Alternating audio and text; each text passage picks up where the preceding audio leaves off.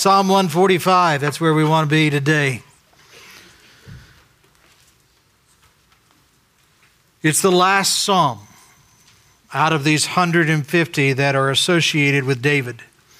And interesting enough, out of the 150 psalms that we have, Psalm 145 is the only psalm, the only song, so to speak, that is attributed as or labeled a psalm of praise. It's the only time that it shows up in the 150 chapters. I don't know what your reading habits are and practices are with Scripture.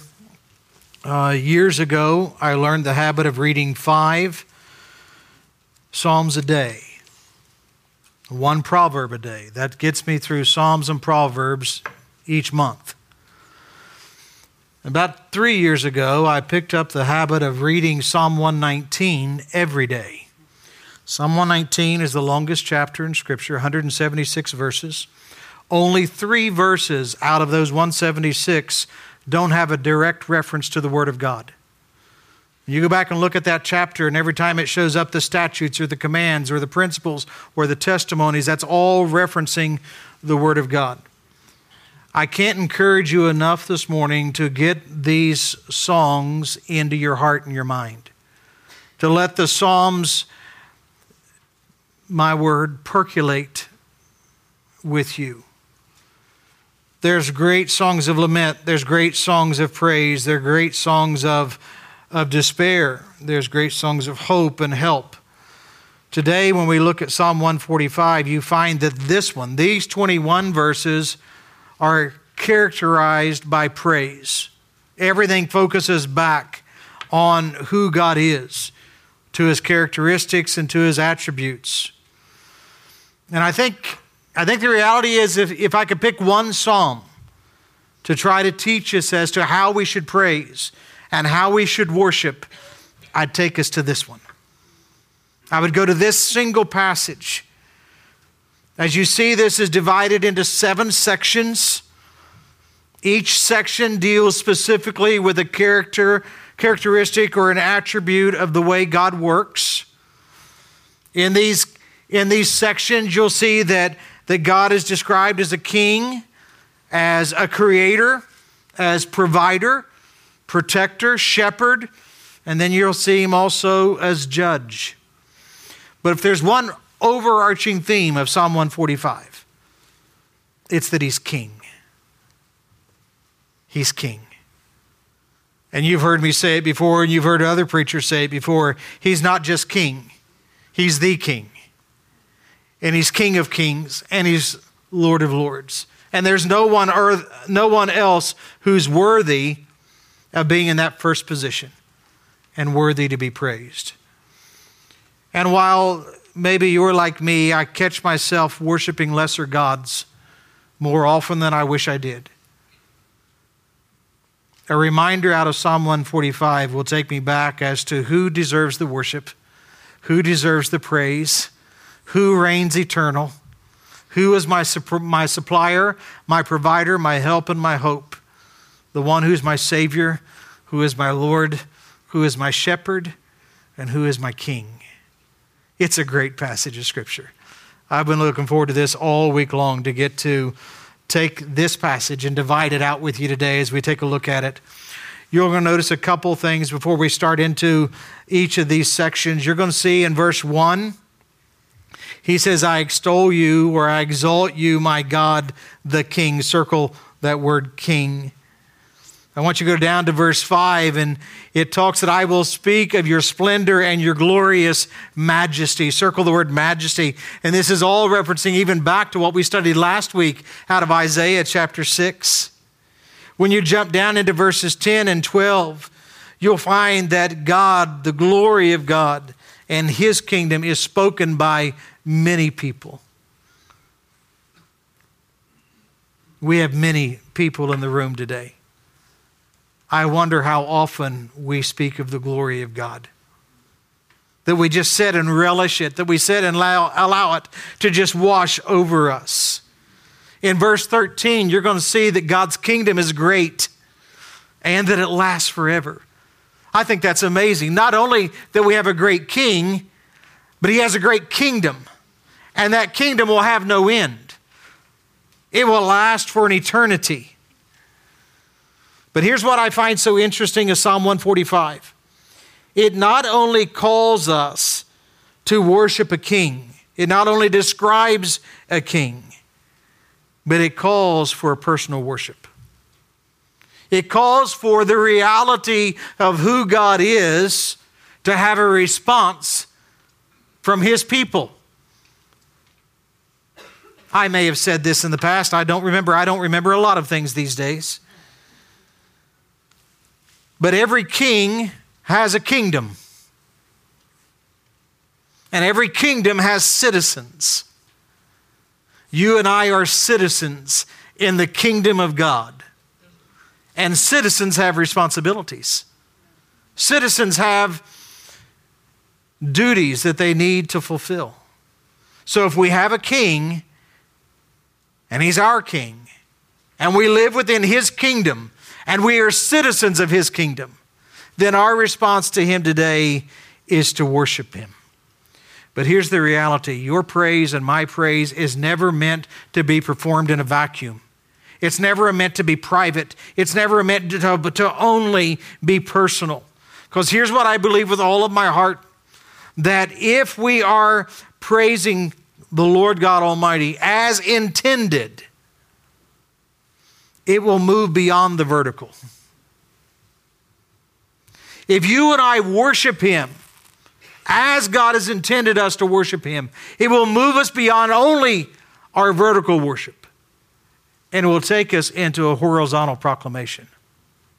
It will take us into a response. You caught that last week as we studied Isaiah 6, and we called that the beginning of worship. When he saw the, the, the train of the Lord fill the temple,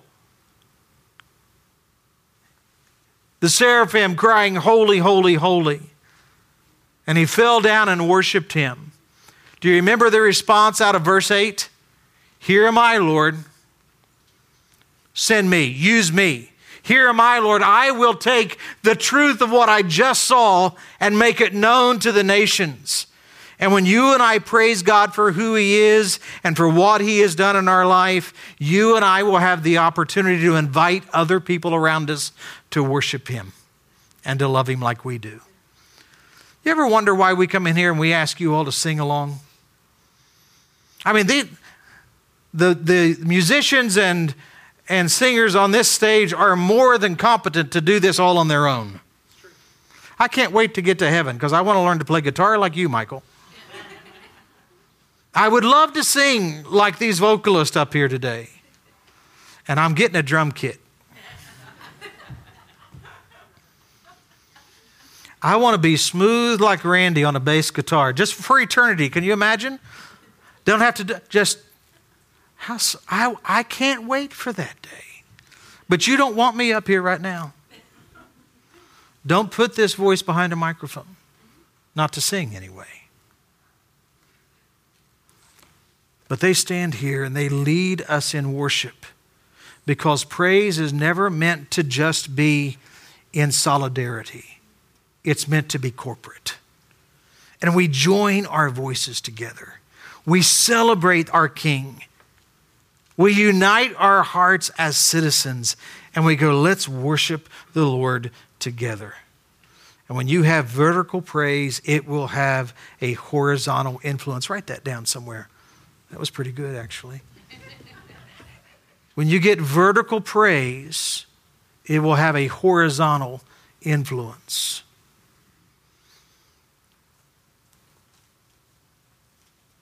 How many of you would agree with me today that God is a great king? Amen. Pitiful. Pitiful. I'm going to give you another round at this, okay? How many of you would agree with me today that God is a great king? Amen. That's better. And that he's greatly to be praised. Amen. And he's most often greatly praised when we share his love with others. So let's dive into this today.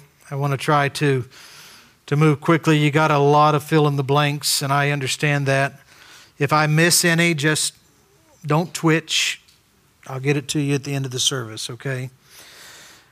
But if you've got your hand out, you'll be able to follow along on the slide with me. You'll notice that we have seven sections. And each section starts with because God. And I want you to circle the word because. The word because is the certainty of who God is. Because God is this. Because God is king. Because he is greatly to be praised. Because of the character and the attributes that we're about to talk about. Because, not if. Did you catch that? It's not if. It's certainty. It's because. And because of this, we're going to give you a passage of scripture to which we will identify his character and his attribute. But you'll notice below that passage of Scripture it says, I will. And I want you to circle those two words, I will. There is a because of the certainty of God, which should promote an I will, a discipline in us. If there is a certainty of God, there should be a discipline in you and I. So as we move through this today, and we look at the because of what God is and, and who He is, I want us to have a point of application to each one as we walk our way through. So let's begin. I read with you verses 1 and 2. It says, I exalt you, my God the King, and I bless your name forever and ever. I will bless you every day, and I will praise your name forever and ever.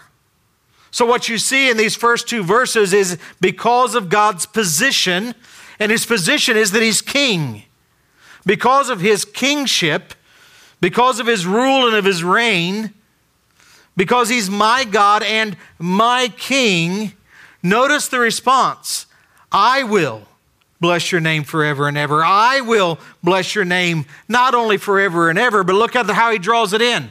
I'll bless you every day. I will praise your name forever and ever. And here is David King David, who understands that he's the lesser king, that he worships and serves the, the greater king. King David is adoring Almighty God. King David is recognizing that his king is above all. And he says, I will exalt. That little word exalt or extol, maybe in some of your translations, simply means to set high above all others. It means that that has the greatest possible admiration. I exalt you above any other. Why would he be exalted? Because he's the king. But notice the time frame of it. How long will David exalt God as king? It says forever and ever. It means that his praise would have no end. Why would our praise to God have no end? Anybody? Because God has no end. Because God has no end. And if He never ceases, then our praise should never cease. I find it interesting that praise is the only activity that we get to do here and in heaven. Here we get to pray, we get to believe, we get to hope. But one day, we'll get to praise forever without end. And I find it interesting here, and I have to be reminded of this. He says at the beginning of verse 2 I will praise you every day. Every day. Circle those two words. Does anybody remember the, and I won't get the title right, someone will correct me, I'm sure, but there's a story, a children's storybook called A Terrible, Horrible, No Good, Rotten, Very Bad day. Why in the world do we read that to kids, right?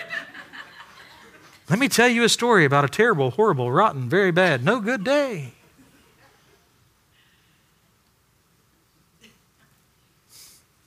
Does anybody ever have bad days? Right? Anybody ever feel like the weight of the world has just landed on top of you? You go to Psalm 42 and you understand David where he goes, Why am I so downcast, oh my soul? And he turns that around in verse 5. He says, Why am I so downcast yet? I will put my hope in God. I promise you that simply praising God is not going to make all rain clouds go away. It's not going to make your day sunny and bright all the time. It's not going to cause problems and difficulties to disappear. Because, matter of fact, Scripture tells us in this world, you will have troubles and trials. But praising God every day helps you shift the focus from here to the only one that matters. So that's simply, simply the practice. Because of God's position as king, I will praise him daily. Because there's never a day that he's not the king. Therefore, there's a never a day that I should not praise him. Jump down with me. We're going to look at verses 3 through 6. It says, The Lord is great and he's highly praised. His greatness is unsearchable. One generation will declare your works to the next and will proclaim your mighty acts. I will speak of your splendor and your glorious majesty, of your wondrous works. And they will proclaim the power of your all inspiring acts. And I will declare your greatness. Catch this. Because of God's power, because of God's power, I will proclaim his majesty. Do you realize that there's no part in your life, there's no part in this world where God's power is not worthy of praise? Just think about it for a moment and try to name one. At what part of your life, at what part of your existence, of your, of your life story, is there ever a point where the power of God is not worthy of being praised every single day? And here's the, here's the reality what verses 3 through 6 tell, tells us in part is the testimony that you and I have. The joy that you and I have of walking with the Lord and watching Him supply. Has He ever supplied one of your needs? Talk to me, church. Has He supplied one of your needs? Has He ever been faithful in the day? Has He continued to walk with you through the, dirt, through the night? Has joy come up in the morning? You know what we're supposed to do with that? We're supposed to tell the next generation. We're supposed to, to build up these stones of remembrance so that we can pass them on to the third and the fourth generation.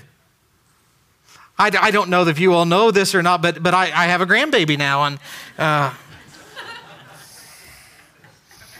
whenever the opportunity presents,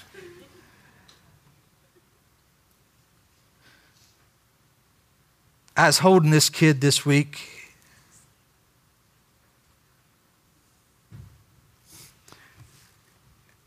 And I can't wait to tell him about who God is.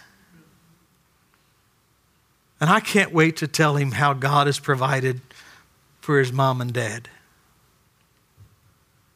Adam, I'm going to get to tell the stories about you and Emily. Well, we won't tell all of them. I'm going to get to tell the stories of where God was faithful. I'm going to get to pass on the days of their faith. I can't wait to tell the goodness of God to the next generation. Do you ever think about that? But let me, let me draw this a little bit closer. It's not about just the next generation, it's about the person next to you. This is where what we call discipleship. This is about disciples making disciples. This is about the greatness of God being a reality in my life, and I can't wait to help you know about the reality of God's greatness. I can't wait to help you experience it, to meditate on it, to think about it, to pause at the wonder and the majesty and the glory of God, to teach you. I think, I think of all the things I get to do. I love teaching Scripture more than anything else. I'm probably more teacher than I am preacher. But I like to look at the scriptures and help people see it and read it in living color to make it come alive. Herbo and my old friend and mentor used to tell me that it's a sin to bore anybody with the gospel. I believe he's right. Folks, don't be bored with the gospel. If you're never if you are never bored with who God is and what he has done, you won't be bored about telling it to others. It will bubble up out of you. When you look down at verses 7 through 9, it says that they will give a testimony of your great goodness. Circle that great goodness. And will joyfully sing of your righteousness. The Lord is gracious and compassionate. He's slow to anger. He's great in faithful love. The Lord is good to everyone, and his compassion rests on all that he has made. Is this not a great passage of Scripture? Does this just not wind you up a little bit? To pause and read it with fresh eyes and energy and go, that's my Savior and that's my God.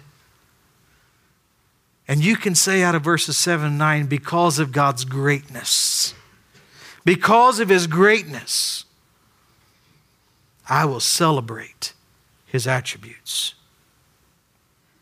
Did you notice some of those identifiers? It says his goodness and his righteousness. He's gracious. He's merciful. He's slow to anger. He's faithful love. He's good to all. Anybody remember the old Joe Cocker song, uh, You Are So Beautiful to Me? Anybody want to, would you like me to sing that to you just to give you, no.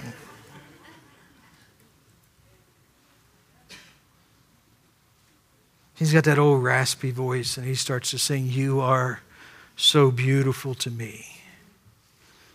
And here's what I know to be true beauty is never found in us, it's found in Him. He's the beautiful one, He's the magnificent one. He's the famous one. He's the only one worthy of his praise. And when we, when we pause, when you slow down enough and look at his attributes of his goodness and righteousness and faithful love, when you look at all that he is to us in mercy and grace, that he's not quick to anger, that he's patient and providing. Can you not just sing the old Joe Cocker song? You are so beautiful to me. Mm. And you're welcome. That song will be stuck in your heads the rest of the day. But here's what I find amazing God looks at me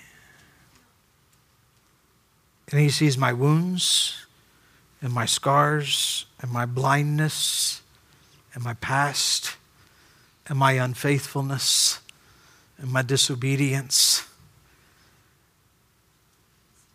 And he sings, You are so beautiful to me.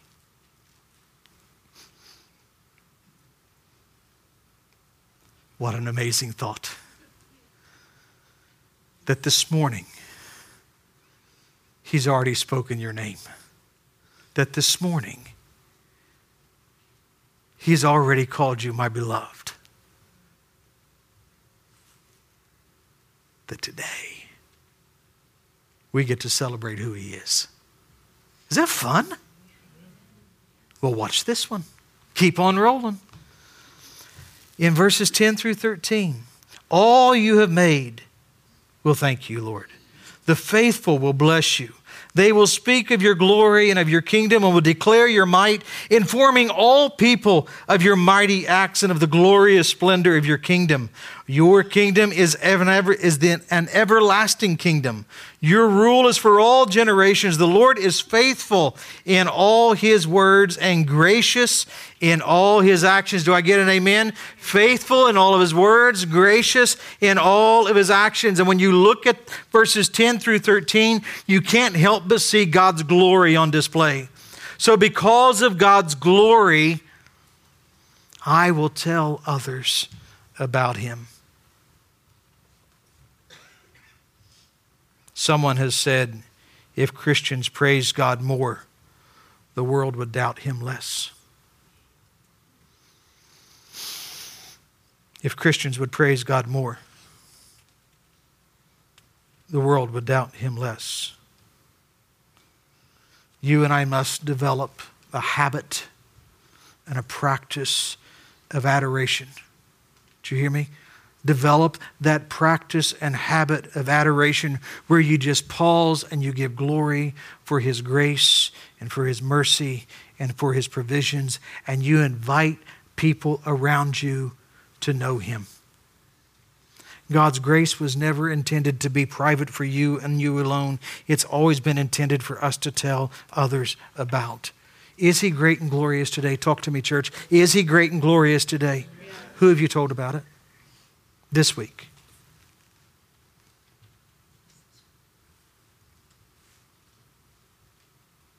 Talk to me, church. Is he great and glorious today? Talk to me, church. Is he great and glorious? And who have you told about it?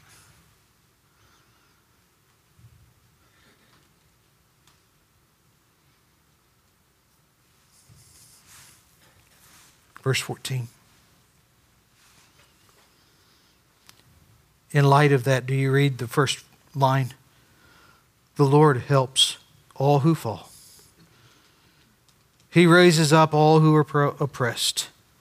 All eyes look to you, and you give them their food at the proper time. You open your hand and satisfy the desire of every living thing. Because of God's provisions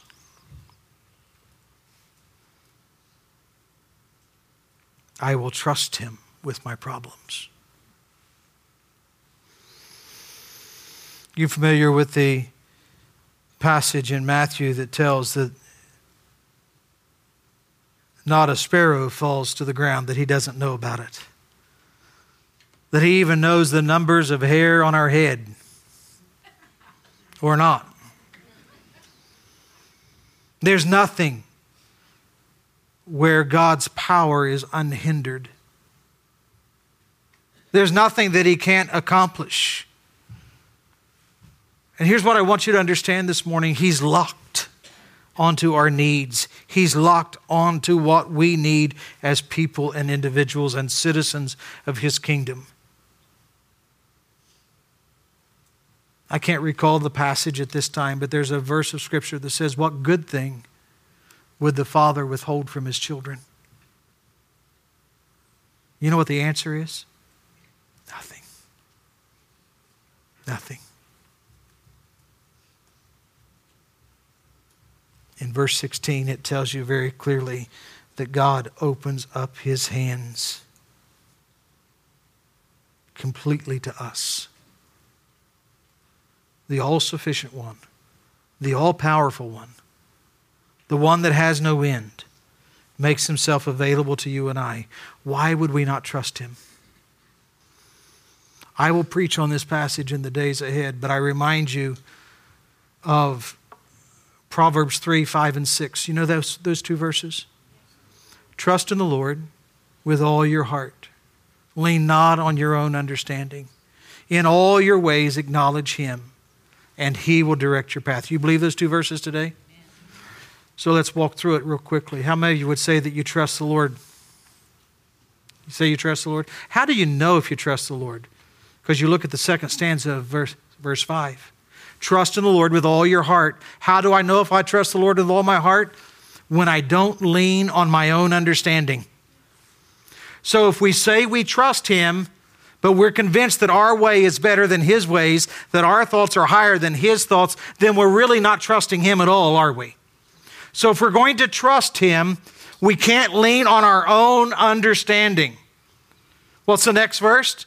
Trust Him with all your heart, lean not on your own understanding. In all your ways, acknowledge Him. How many of you know if you acknowledge Him in everything you do? In everything.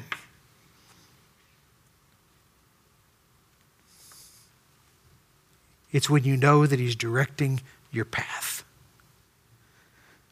Those two verses, those four stanzas, stack on top of each other.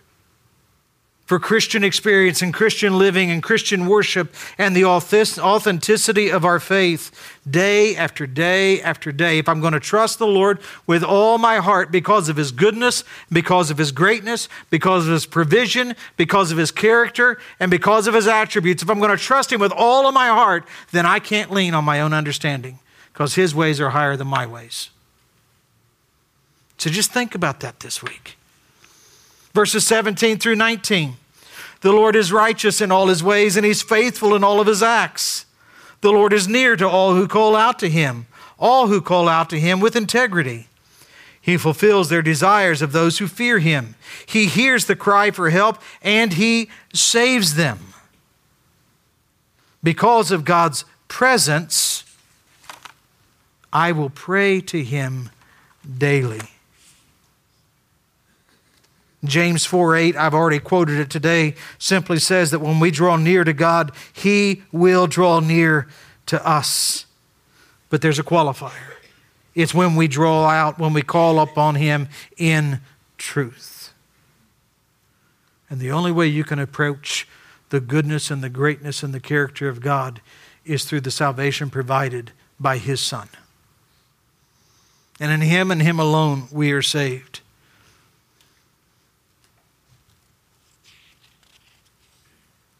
I forget who I read this week that said in, in the gospel, we discover that we are far worse off than we thought and far more loved than we ever dreamed.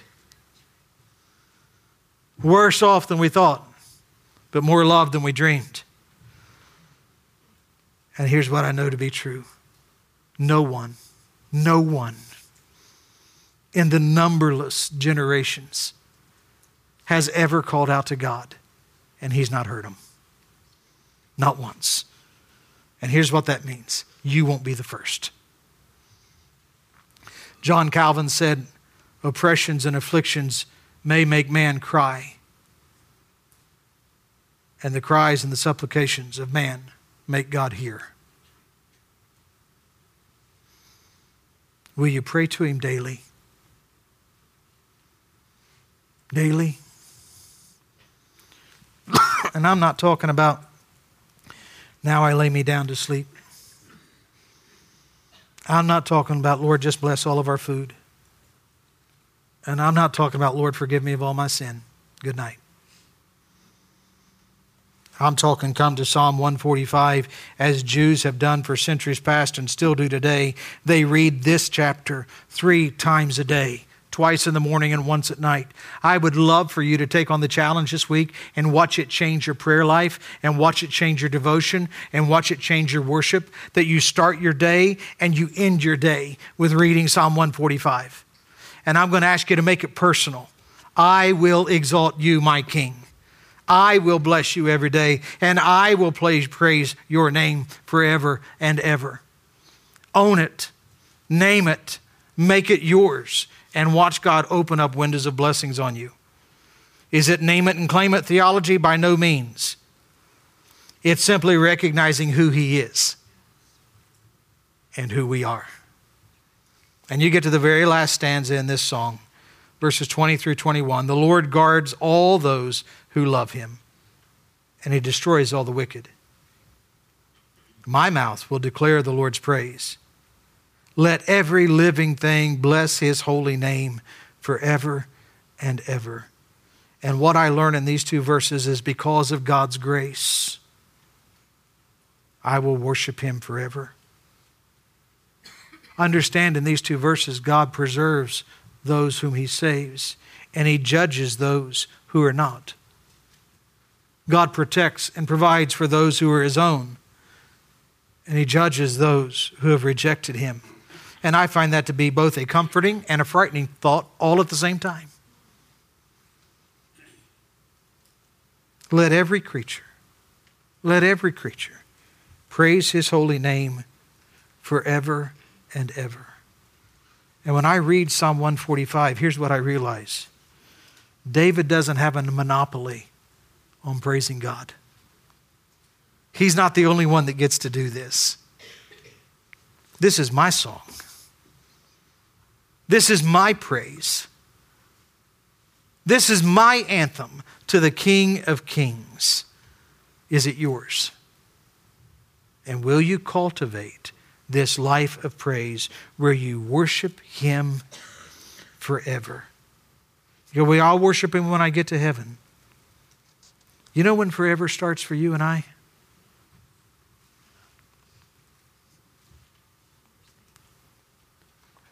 Forever starts the moment we're conceived. People talk about death. Folks, we start dying the moment we are born. The moment we are born, we start the dying process. And the moment we die, we start the living process. And everyone's going to live somewhere forever with God or separated from God. But we will live forever. So, your opportunity of worshiping today isn't something you get to start in the days ahead. I get to worship Him forever, right now. Right now. I texted Michael early this morning and I asked him to add this quote to a slide. It's on the bottom of your handout, it should be on the screen beside me. Praise God, the King, in such a way that others may hear his greatness and come to love him and praise him with you.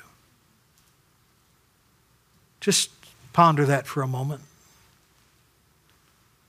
Praise God today and tomorrow and every day thereafter. Praise God right now in such a way that people and family and friends around you will hear about His greatness. When's the last time you have actually opened your mouth and told people of, your great, of His greatness, of His glory, and of His goodness? And when they start to hear you proclaim and worship the only one that matters, will you start to pray that they will come to love Him? And worship Him and know Him as King and know Him as Lord. And my question to you today is do you know Him? There's an old, old preacher, S.M. Lockridge. Anybody ever hear of S.M. Lockridge? Go home and Google this sometime. S.M. Lockridge's message, Do you know him? You got to go home. He, That's my king, is I think the title of the, past, of the, of the video. Go watch that today. S.M. Lockridge, That's My King. And you watch this old patron saint just rattle off the character and the attributes of the King of Kings and the Lord of Lords. And after each stanza, he'll go, That's my King. Do you know him? What a great way to end our service today. That's my King. Do you know him? And if not, can I introduce you, introduce you to him today? His name's Jesus. He's bought and paid for your salvation. And he's made the only way possible for you and I to go to heaven and to worship God forever. Do you know him?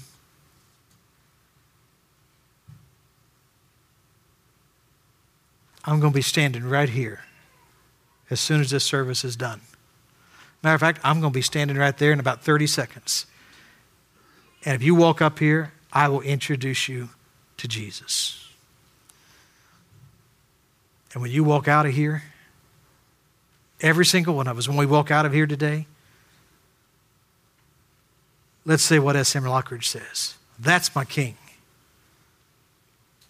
Do you know him? Oh God, that we would be broken afresh, that we would be renewed daily, that we'd be strengthened in power, not of ours, but of yours. That we'd be great reflectors of your character and your attributes. That we would be like Moses of old that spent so much time with you that our face actually shines of your glory and your greatness. Father, I ask today that your spirit would be unleashed in this place, that we would never become content again with passive and casual worship, but we'll be loud proclaimers of who you are and what you've done. That we'll say, as David said, we will worship you and we will praise your name forever because you are our King and there is none like you. May this encourage us and strengthen us and draw us closer to you this week. In Jesus' name I prayed. Amen. Let's stand and sing together this morning.